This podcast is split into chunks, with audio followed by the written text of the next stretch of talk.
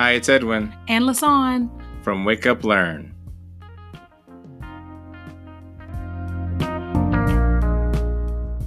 nine, eight, seven, six, five, four, three, two, one. Take off. Hi what'd you think of the Mars launch? That's nice. What'd you think, Mommy? Very interesting to see your college friends. It's been ex- an exciting day for NASA's Mars Perseverance team. Had a great landing on the surface of Mars today with their rover. And one thing it should have taught you is something about your own home computer. What has it taught you about your own home computer? More on that in a second. The Mars Perseverance lander is a great piece of technology that has just started its mission. The cool thing about this lander is it's one of the biggest they've ever sent, and it actually has some self-landing guidance where it can actually determine where it was going to land to deploy the parachute and guide itself to the appropriate place using some artificial intelligence. It also has a helicopter on it. An experiment to see if you can actually pilot a helicopter in the thin Martian atmosphere. The Martian atmosphere is very thin. It's not nothing, as in a pure vacuum like the moon or super strong winds like Jupiter or Venus, but it's a thin, tenuous atmosphere. Um, too thin to really breathe, but should be enough to actually lift a single rotor helicopter. So that'll be very interesting to see in a couple weeks as the Perseverance does its checkout and gets going.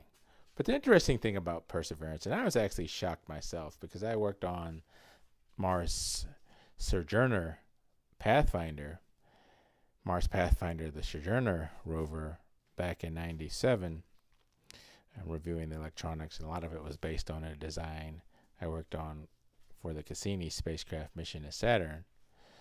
Um, and it had an 8085 processor which is a processor from the 80s and it ran at 2 megahertz. And it did a lot of processing.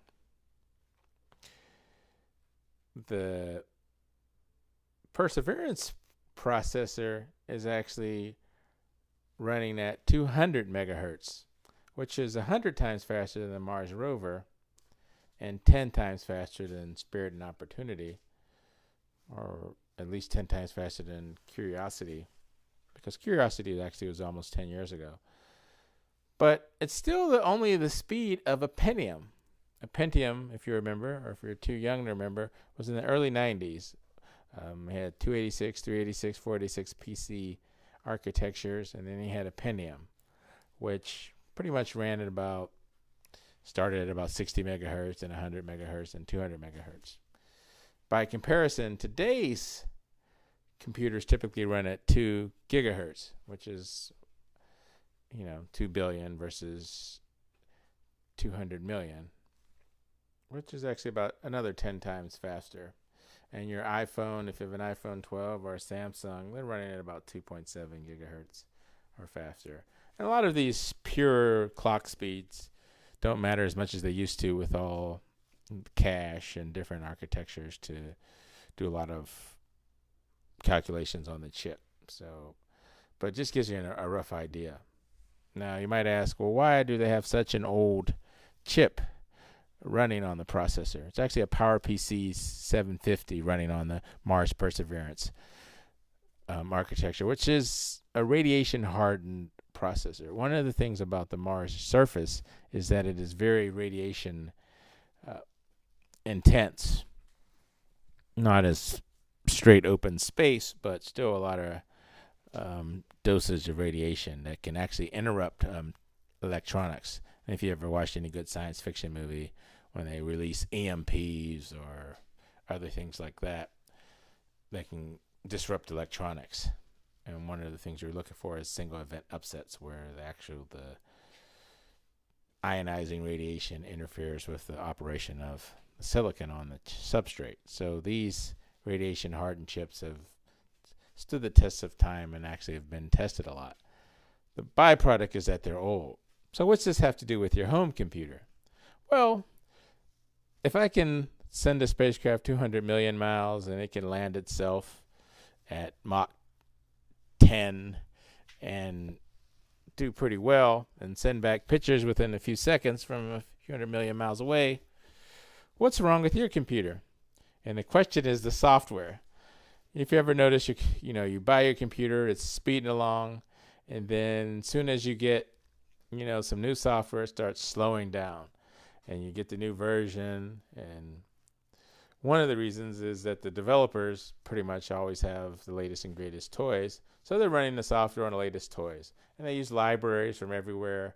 You know, you might get a library from the vendor, a library from a third party, library from Stack Overflow, wherever they dig their libraries up at to run the functions, and they're not necessarily the most efficient. They can get done fast, you can get a lot of features done, but they're not necessarily the most efficient.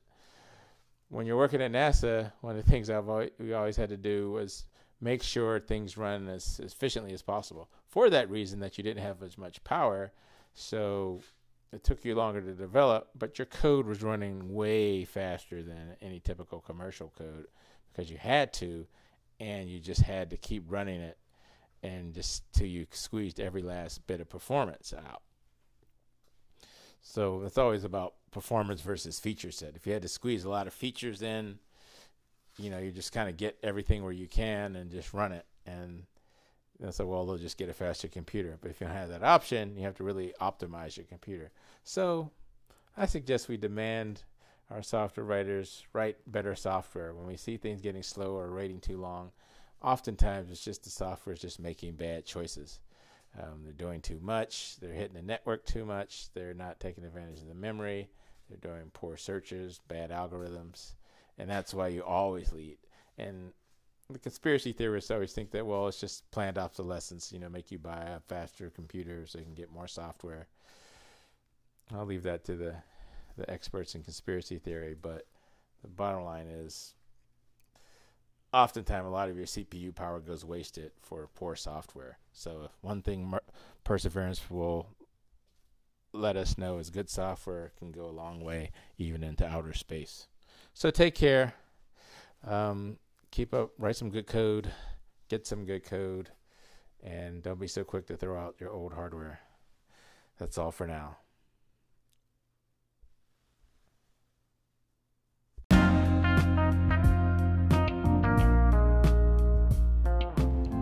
To learn more about hacking robots and waking up your hidden talents, please visit us at wakeuplearn.com.